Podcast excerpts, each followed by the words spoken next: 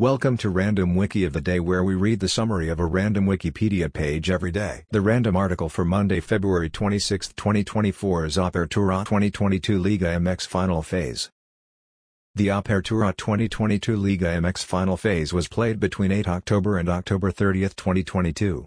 A total of 12 teams competed in the final phase to decide the champions of the Apertura 2022 Liga MX season.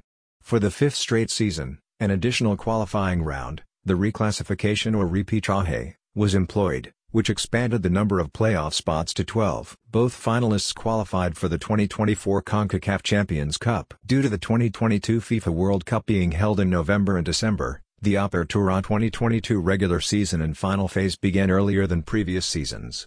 As a result, the final was held on October 30, 2022 and not in the middle of December. Pachuca defeated Toluca 8-2 on aggregate to win their seventh league title. As winners, Pachuca faced UANL, the Clausura 2023 champions, in the 2023 Campeón de Campeones.